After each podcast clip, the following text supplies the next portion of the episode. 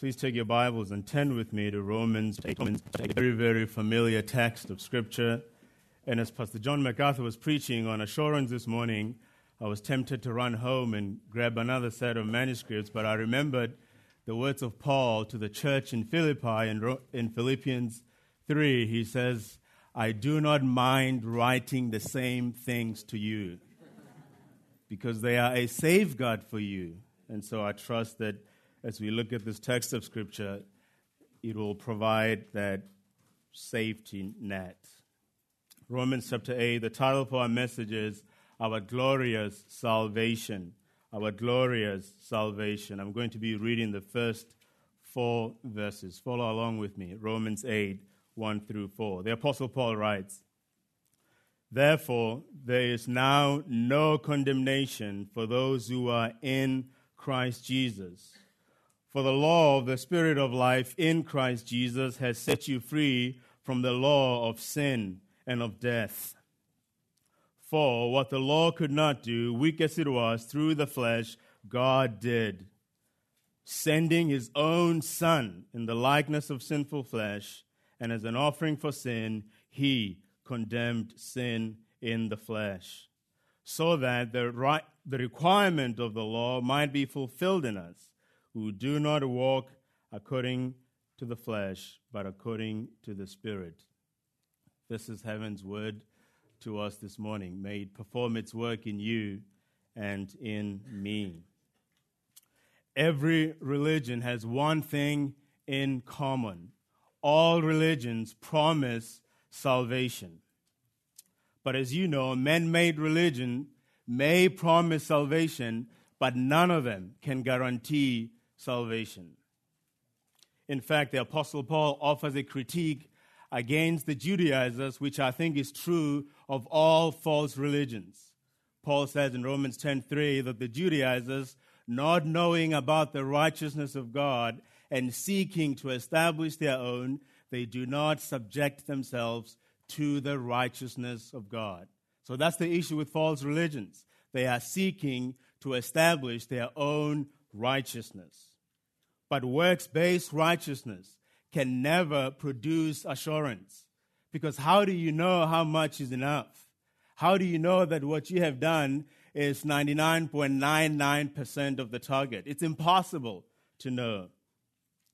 Mahatma Gandhi, a man renowned for nonviolence and for leading a tranquil life, was a devout Hindu.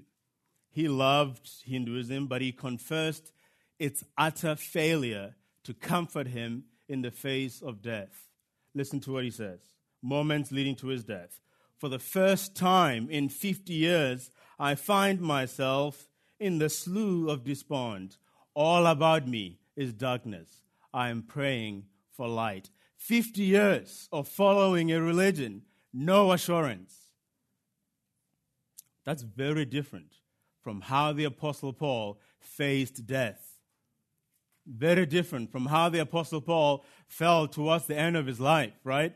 Writing to Timothy in 2 Timothy 4, he says, In future, there is laid up for me a crown of righteousness, which the Lord, the righteous judge, will award to me on that day, and not only to me, but to all who loved his appearance. Incredible confidence. Right, in Philippians 1, he tells us, he had said earlier to the church in Philippi, earlier in his life, for to me to live Christ, to die gain. Incredible confidence and boldness and assurance. Now, the question I must ask is is that kind of boldness, that kind of assurance, is that reserved just for super apostles? No, it's not the testimony of Scripture is every believer can and should enjoy this assurance. So, how is it that there are many Christians who walk around with, with heads hanging low, with no assurance? They, like Mahatma Gandhi, who was not a Christian, find themselves in the slough of despond. That is the opposite of what God desires for his children. God wants his children to be assured of their sonship. He wants your assurance to blossom like the spring day. It is not virtuous for you to lack assurance. It is not humility to lack assurance, it is unbelief. Now, I must qualify this. There are times when a believer must lack assurance. When a believer is in unrepentant sin, he ought to be as uncomfortable in that situation as a pig would be in clean water. Must be very uncomfortable. But when we confess our sins, when we forsake our folly, when we fully commit our way to the Lord and we cling to Him, however imperfectly, we ought not to doubt that one day we will stand on the shores of heaven and be received by our Lord into glory. But you might wonder what Romans 8 has to do with assurance. So let me demonstrate to you how before we get into our text. The Apostle Paul mentions the Holy Spirit 19 times in Romans 8. That's the highest concentration of references to the Spirit in just one chapter in the New Testament. And he says in Romans 8:14 that the Spirit assures us that we are sons of God. And two verses later in Romans 8:16, he says the Spirit assures us that we are children of God. That's the Spirit's role in our lives. Assurance. But not only the immediate context, the broader structure supports this. Romans 1 1 through 15, Paul gives us some introductory remarks. 1 16 and 17, he introduces the theme of the letter, the gospel of salvation, in which there is righteousness. And 1 18 all the way through to 320, the Apostle Paul speaks of our need for this gospel, our need for salvation. And chapter 3, verses 21, all the way to chapter 4, he speaks of the provision of righteousness in the gospel through faith in Christ. And chapter 5, all the way through chapter 8, he speaks of the application of this gospel, which produces assurance. So the section that we're in, chapter 5, all the way through chapter 8, is all about the believer being assured. In fact, he began chapter 5, verse 1, right? Having been justified by faith, we have peace with God and he ends chapter 8 nothing shall ever separate us from the love of God which is in Christ Jesus. Not life, not death, not angels, not principalities, not things present, not things to come, not powers, not height, not depth, nor any other created thing. That's the catch-all phrase. Shall ever separate us from the love of God which is in Christ Jesus. So he begins chapter 5 with, We have peace with God. And he ends chapter 8 with, We are loved by God eternally. There could be nothing more assurance staring than those truths. So the question then is, which we will seek to answer, how do you grow in your assurance of salvation? How do you grow? In Romans 8, 1 through 4, there are four declarations, four declarations that should help you grow in assurance of salvation. Verse 1, you cannot be condemned. That's the first one. Verse 2, you were released from sin. Verse 3, your sins were condemned in Christ. That's the third one. And the fourth and final one this morning will be your new life fulfills the law of God. And we will repeat those as we go through our text. The first declaration you cannot be condemned. Look at what Paul says, verse 1. Therefore, there is now no condemnation Amazing. No condemnation. It would have been enough for Paul to simply say, therefore. That would have communicated the message. But for him to say, therefore now, which he says two verses later, two words later, is an emphatic declaration that what he has just said has enormous present implications. It's Paul's way of saying, because of this, this. And he asked the question in 7 24, right? Who will set me free from this body of death? Thanks be to God through Christ Jesus our Lord. Yes, the redemption of the body is future, as he will explain even later on in chapter 8. But the principle of that salvation, the reality of that salvation, though in seed form, is a present reality and can be enjoyed by the believer. That's why he begins now. He said in chapter 7, verse 6, We have been released from the law to serve in the newness of the Spirit. We no longer live under the old economy of the law, which Paul calls in 2 Corinthians, that is the ministry of death. But now, in this era, we live under the new economy of life and peace and salvation. And in chapter 3, verse 21, he said, But now, apart from the law, the righteousness of God has been manifested, which should remind us of 117. In the gospel, in it, the righteousness of God is revealed. The righteousness of God, freely given. And I think it's important to note that in chapter 8, verse 1, the very first word in the original is no, which could literally be translated not one. So, by fronting that negation, Paul emphatically declares no condemnation, none whatsoever, nothing of the sort, absolutely never. And many Greek words are translated as condemnation in the New Testament, but the word that Paul uses here only occurs three times and by the Apostle Paul, once in 8 1 and twice in Romans 5. And it's a word that not only speaks of the declaration of a verdict, but of the execution of that verdict. So, to bring out the meaning, we might translate verse 1 as There is therefore now no damnation. There is therefore now no punishment. There is therefore now no execution. And you remember the notorious prisoner, Barabbas, who had been held in prison during the trial of Jesus the court officials had declared Barabbas to be guilty, right? But what awaited Barabbas was crucifixion on a Roman cross.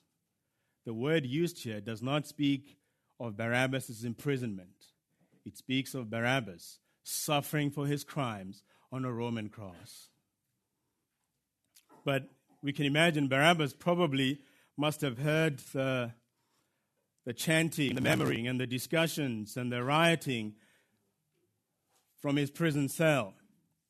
But imagine with me a prison guard goes to Barabbas as he's hearing all of these noises and he calls him out Barabbas, come out. And Barabbas leads his way out. What did Barabbas expect? He expected that he would soon meet his fate. He would soon suffer execution on a Roman cross for his criminal activity. He was an insurrectionist.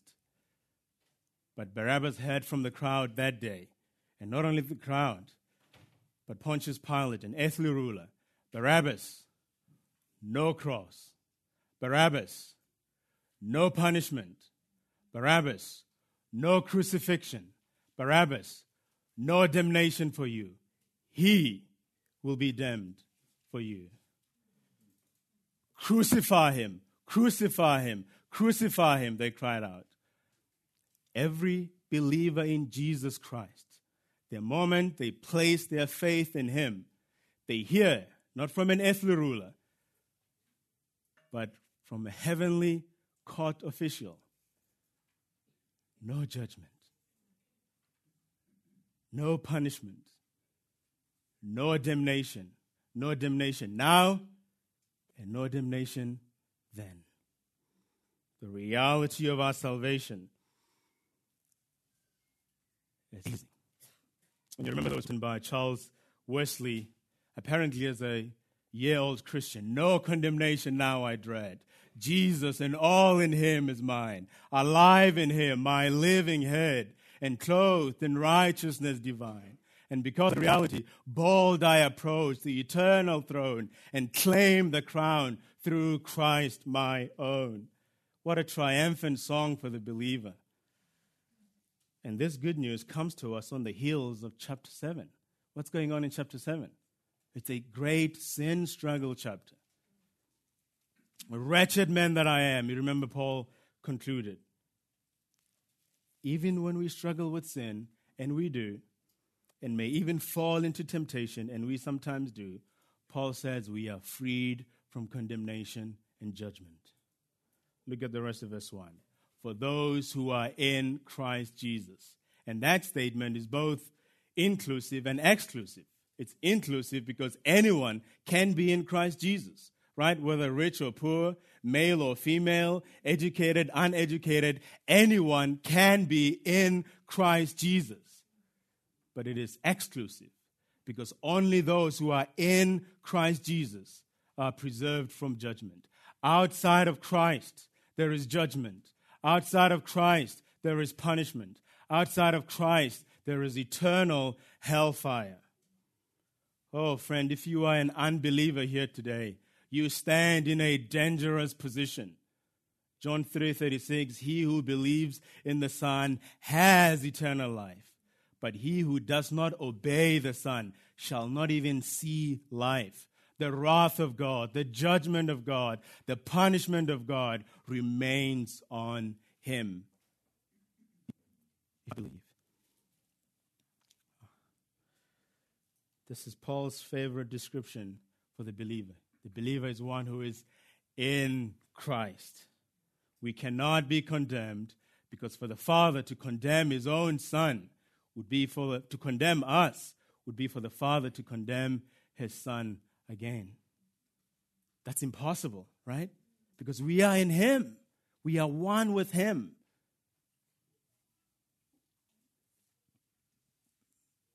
right? Even our own, in our own society, we would call that double jeopardy.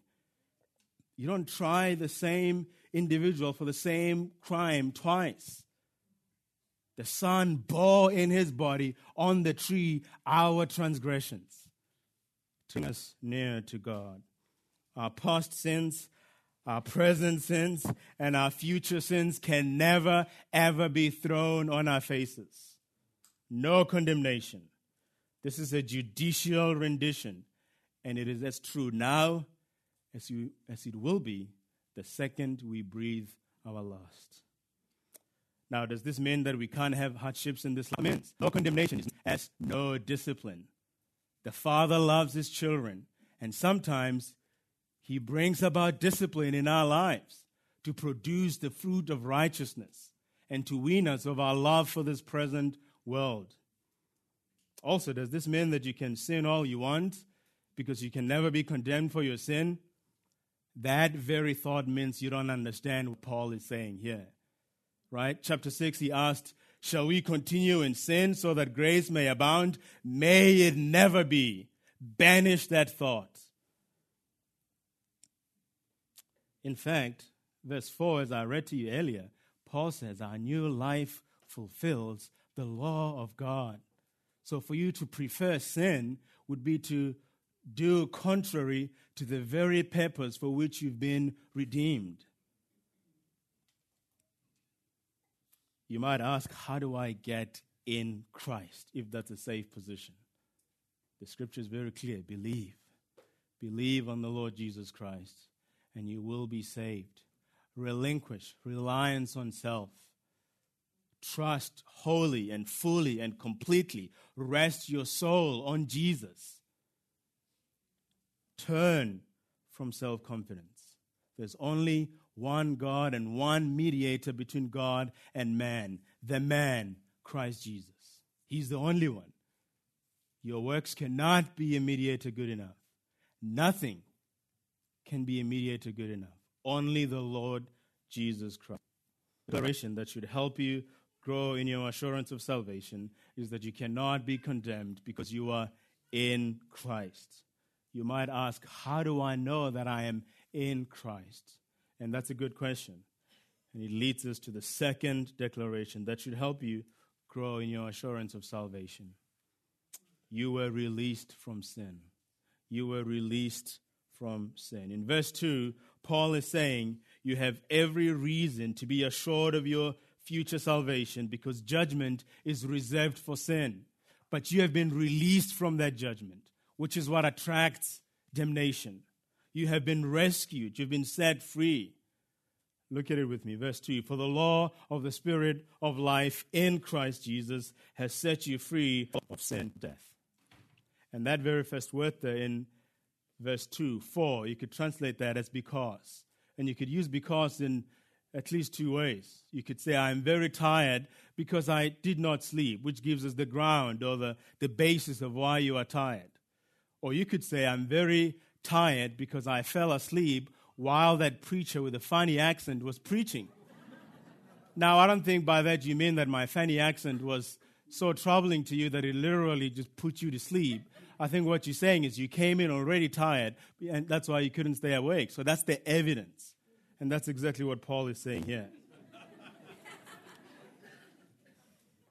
Paul is saying, is not saying here that the ground or the basis of your no condemnation status is your freedom from sin.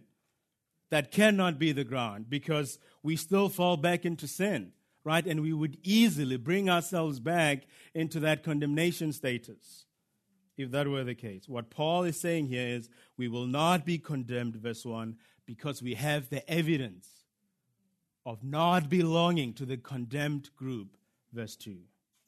We have been released from sin, and sin is what leads to death. And he mentions two words there, least twice the law. Do you see that in verse 2? And that reference to the law in verse 2 is figurative, speaking of a, of a governing principle, a rule, a power, a binding authority. And we know that because Paul uses the same phrase in chapter 7, 23 and 725, speaking of sin's rule and power. So, what Paul is saying when he says, the law of the Spirit of life has set you free from the principle, the rule, the power, the binding authority of the Spirit has set you free from the rule, the power, the binding authority of sin, which leads to death.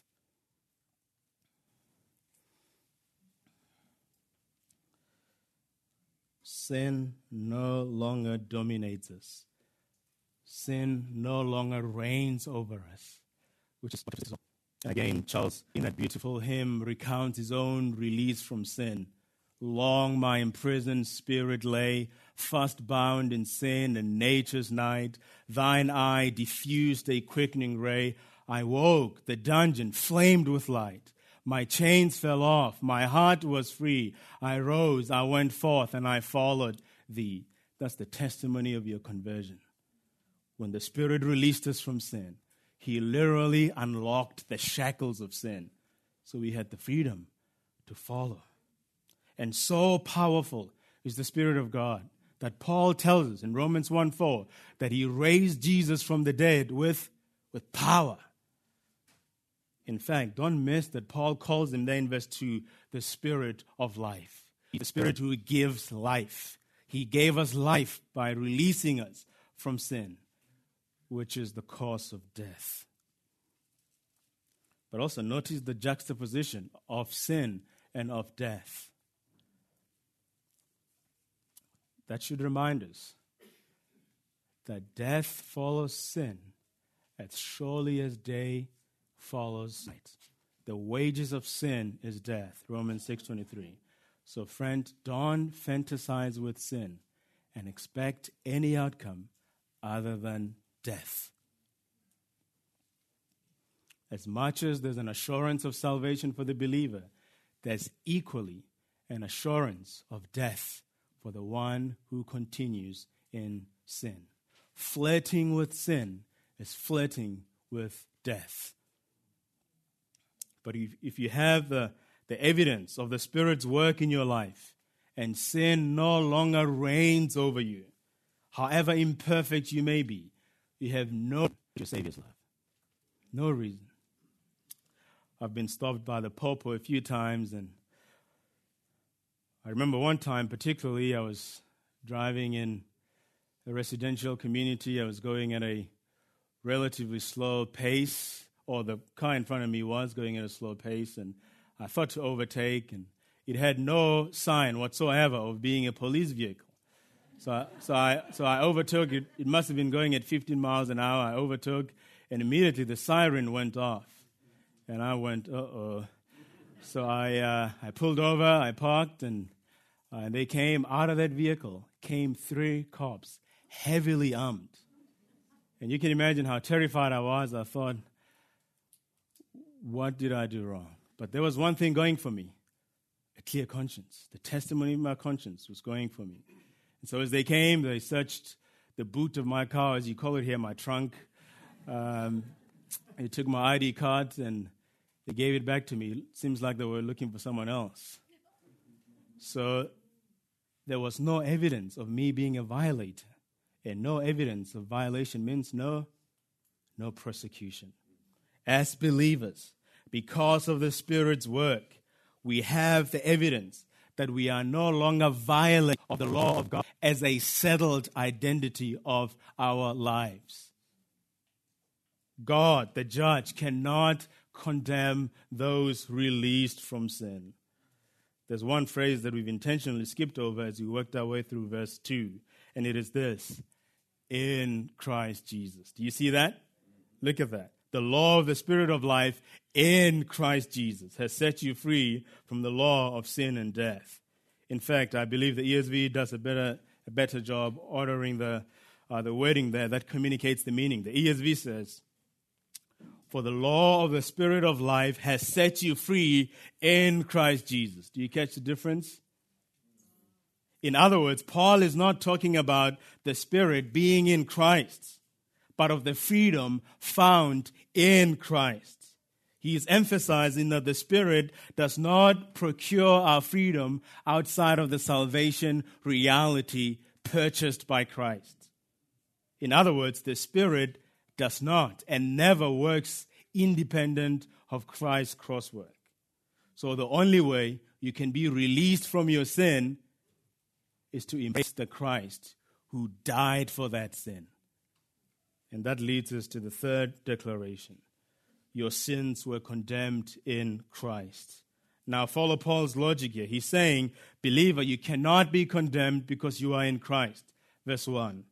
Moreover, you have been released from your sins, which are a cause of condemnation. Verse 2. But God cannot neglect his justice. So the sins from which you have been released, verse 2, were in fact condemned in Christ. Verse 3. This is triple proof that we ought not to doubt our final salvation. Look at verse 3. For what the law could not do, the law could not do what the Spirit did in verse 2. Had great inability as an agent of our freedom and liberation. And the law did not come to tame sin, right? the law came to? To aggravate sin. The only appropriate response in the face of the law is, Oh, wretched man that I am. Who will set me free from this body of death? For what the law could not do, weak as it was, through the flesh. The inability of the law is not inherent in the law but it is because of the weakness of those subject to the law. In fact, we could translate that as weak as it was because of the flesh. We are the problem, not the law. Because he said in chapter 7, good, holy, and righteous. Nothing wrong with the law. But he says in chapter 5 that we, are, we were helpless, we were weak, we were dead in our trespasses and sins. That's us. Keep reading verse 3. God did, sending his own Son in the likeness of sinful flesh, and as an offering for sin, he condemned sin in the flesh. The summary of that is God condemned sin in the flesh. And that's referring to the flesh of Jesus. God damned sin. God executed sin. God punished sin. God did away with sin. And the word condemned there should remind us of verse 1. Right? There's no condemnation for us because that was for for the Son of God. He was forsaken so that we might be embraced. God took the initiative by sending his own Son. And of course, that tells us that the Son existed before he was sent, right? And he shares the same essence with his Father he says he sent him in the likeness of sinful flesh. Notice he did not come in the likeness of flesh, because that would mean that Christ merely appeared as a man, but was not truly a man. Moreover, he did not come in sinful flesh, because that would mean that Christ was a sinner, which would disqualify him from being our substitute. But he came in the likeness of sinful flesh. The Apostle Paul is a master theologian. The precision with which he says that is profound. In other words, Christ was truly man and fully man. Christ's flesh and your and my flesh and your flesh was exactly the same, except he had no sin. He was holy, innocent, undefiled, separate from sinners. And this combination of his divinity and his humanity was necessary for our salvation. He had to be God because only God could bear the wrath of Almighty God for myriads and myriads of sinners, for all the sins they would commit, and suffer for a mere three hours, and yet satisfy the wrath of God eternally. So that not a single flaming wrath of Almighty God will ever befall anyone who's ever trusted in Christ. But he had to be man because man sinned, right? And the soul that sins shall die. So he died, our perfect substitute for our sins. And notice the phrase there towards the end that we also skipped, and as an offering for sin. That's an Old Testament reference, meaning God offered him as a guilt offering. The prophet Isaiah tells us, but he was pierced for our transgressions. He was crushed for our iniquities. The chastisement for our well being fell on him. By his scourging, we are healed. It pleased God to crush him, putting him to grief. If he would offer his life as a guilt offering, then he will see his offspring. Oh, praise the Lord Jesus for all that he has done for us. This is the good news of the gospel. You don't have to suffer for your sins. Christ died bearing the weight of our sins. Every sin ever committed by anyone who'd ever believe on him, those sins were covered by his penalty. Another hymn writer captures the story of Golgotha well. Turn your eyes to the hillside where justice and mercy embraced. There, there, the Son of God was slain for us, and our measureless debt was erased. And he erased it in three hours. Three hours. But suffered the eternal wrath of Almighty God. Amazing grace.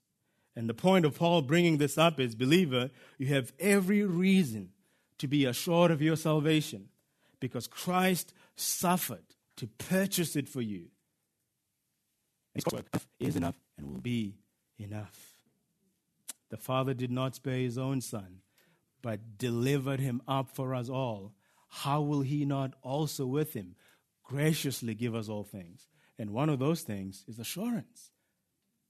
The Father graciously, abundantly, right? The scripture testifies he gives his spirit without measure the, the adulteress, the Samaritan woman. I came so that out of your belly there could be rivers flowing. The Father wants us to have full joy, full assurance. Now, the dramatic Exodus event was a great display of God's power and redemption. Right? Moses told the people, as instructed by God, paint the doorposts with blood, roast that lamb, eat it, and go to bed. Don't worry about it. I'm going to go, I'm going to destroy all the firstborn sons of the Egyptians, but you don't worry. Stay asleep. Now imagine if there was one Jewish family that just had an inordinate amount of fear about this event.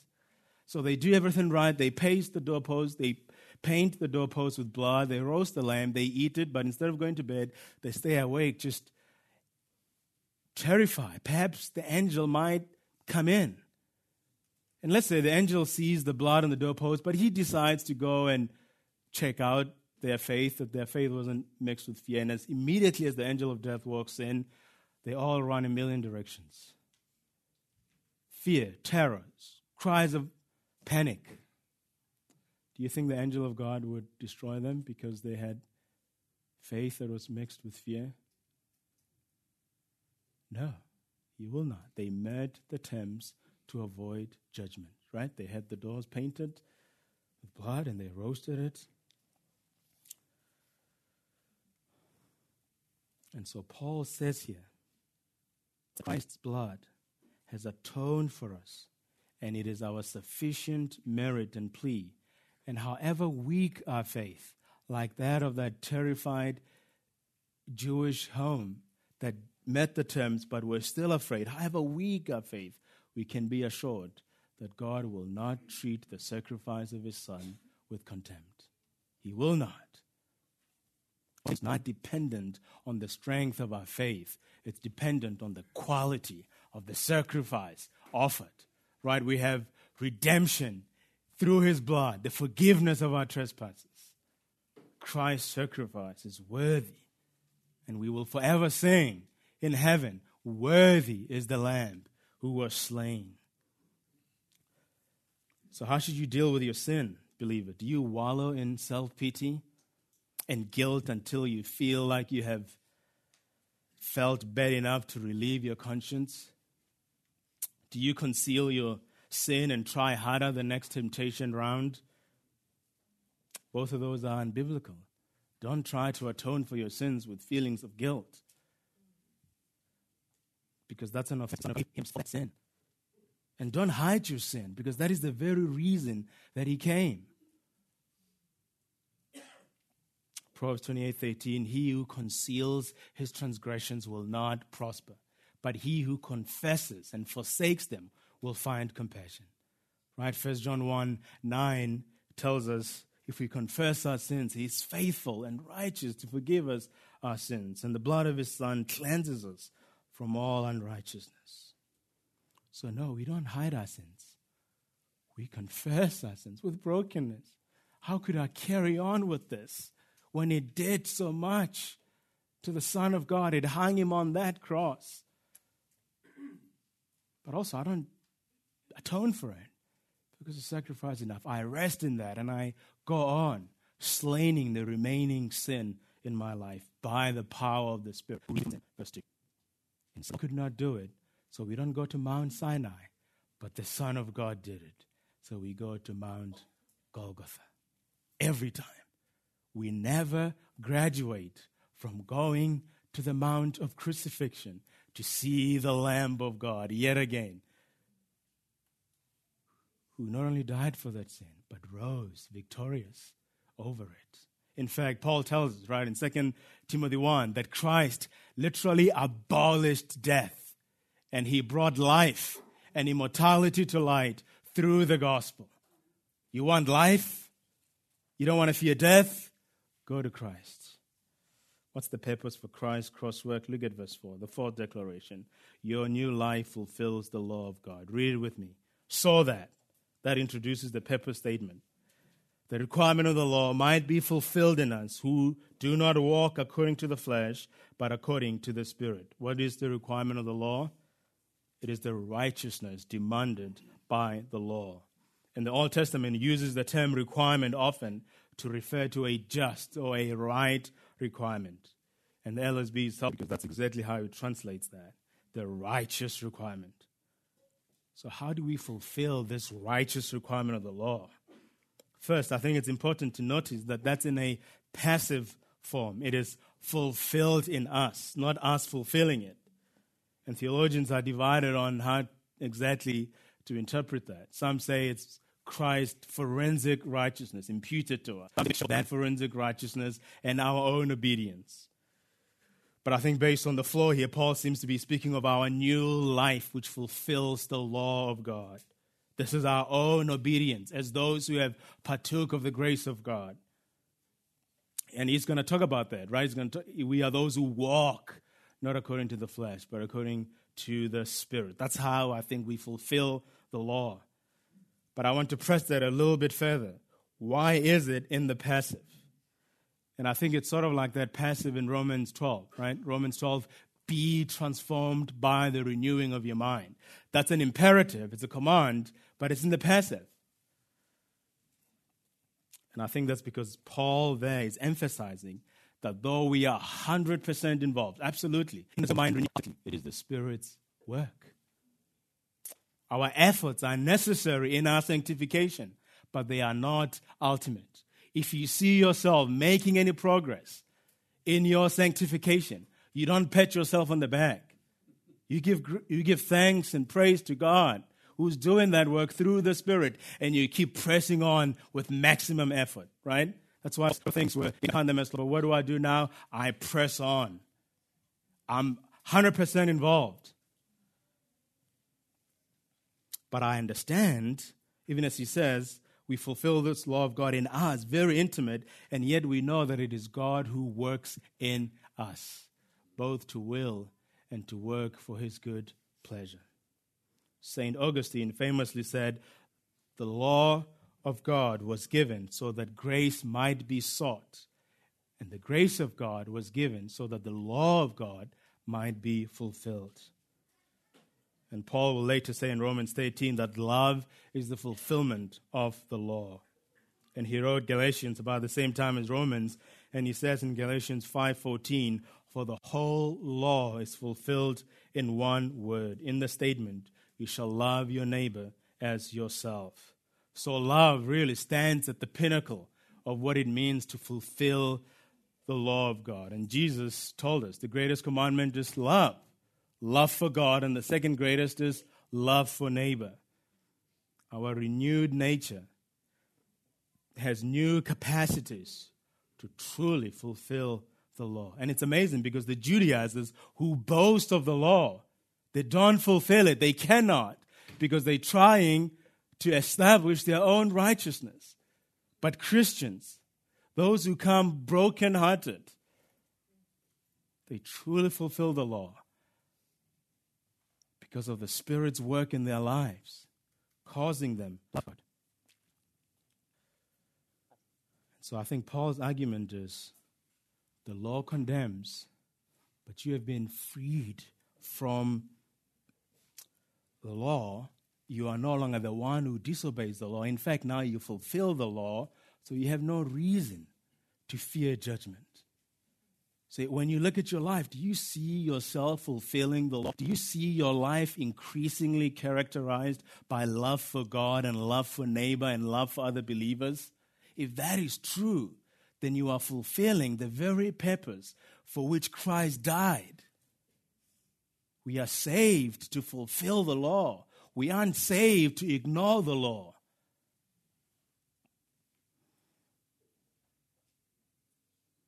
And that is witnessed in our lifestyles. Be assured, believer, of your future salvation because you have a new life now. Finish the rest of verse 4. We are those who do not walk according to the flesh, but according to the Spirit. And walking here speaks about our manner of life a consistent, habitual pattern of our lives, our daily conduct. And Paul says in Romans 8 9, we are no longer in the flesh. We don't set our minds on the things of the flesh, verse 5. We don't live according to the flesh, verse 12. Right? The lust of the flesh, the lust of the eyes, the pride of life's possessions, those things may still bug us, but they are bygones for us. No, we mind the things of the Spirit. Verse 5. Led by the Spirit of God. We bear the fruit of the Spirit, right? Love, joy, peace, patience, kindness, goodness, gentleness, faithfulness, and self control. This is us. And love, even in that list, is listed first. And 1 Corinthians 13 13 tells us, But now faith, hope, and love abide. But the greatest of this is, is love. The gospel produces change. The grace of God we've seen in verses 1, 2, and 3 has a, an effectual work. Imagine your friend telling you that he was struck by a train going 300 miles per hour and he was here to relate to you that experience. You will say to him, You're going nuts. but sometimes when you and I share the gospel with others and we talk about the riches of the gospel, and they look at us and they say, Well, but your life devalues the very thing that you're communicating to me. You must be a liar. You cannot be truly saved and exhibit no fruit in your life. Jesus said there will be fruit, right? It will vary, maybe 30 fold, 60 fold, 100 fold, it will be there. I want you to think. We see right here in our text the triune God at work. The Father is mentioned in verse 3, the Son is mentioned in verses 1, 2, and 3, and the Spirit is mentioned in verse 2. All false religions involve human achievement, but true religion, according to Scripture, is all of God, a triune God. Salvation belongs to the Lord. So, how do you grow on your assurance? You cannot be condemned because you're in Christ, verse 1. You dwell on that. You were released from sin, which is what attracts condemnation, verse 2. You dwell on that. Your sins weren't merely erased, that would violate God's justice, but they were actually condemned in Christ, verse 3. You dwell on that. In verse 4, your new life fulfills the law of God. No condemnation for us, verse 1, because Christ was condemned in our place, verse 3. We've been released from the law, verse 2, not so that we might live in sin, but so that we might be slaves to righteousness and fulfill the law, verse 4. Earlier I mentioned Barabbas. We don't know what happened to Barabbas. We don't know if he ever wondered who the man was who was condemned on his behalf or behalf. What we, what we do know is what Barabbas had from an earthly ruler that day, right? Barabbas had from Pilate no condemnation, Barabbas. But I want to remind you of another criminal. He was next to Jesus on the Mount of Golgotha, and he kept hailing insults at him. But at some point, before the Lord of glory, Jesus Christ, breathed his last, this thief understood that he was suffering for his own sins but Jesus, the man in the middle, had no sin and did not deserve the cross. And that night, that thief heard from the day in paradise. And all believers throughout the history of the church have heard from heaven the moment they trusted in Jesus. No condemnation now, no condemnation ever. And you and I, brothers and sisters, we have no reason to doubt heaven's word to us. Let us pray.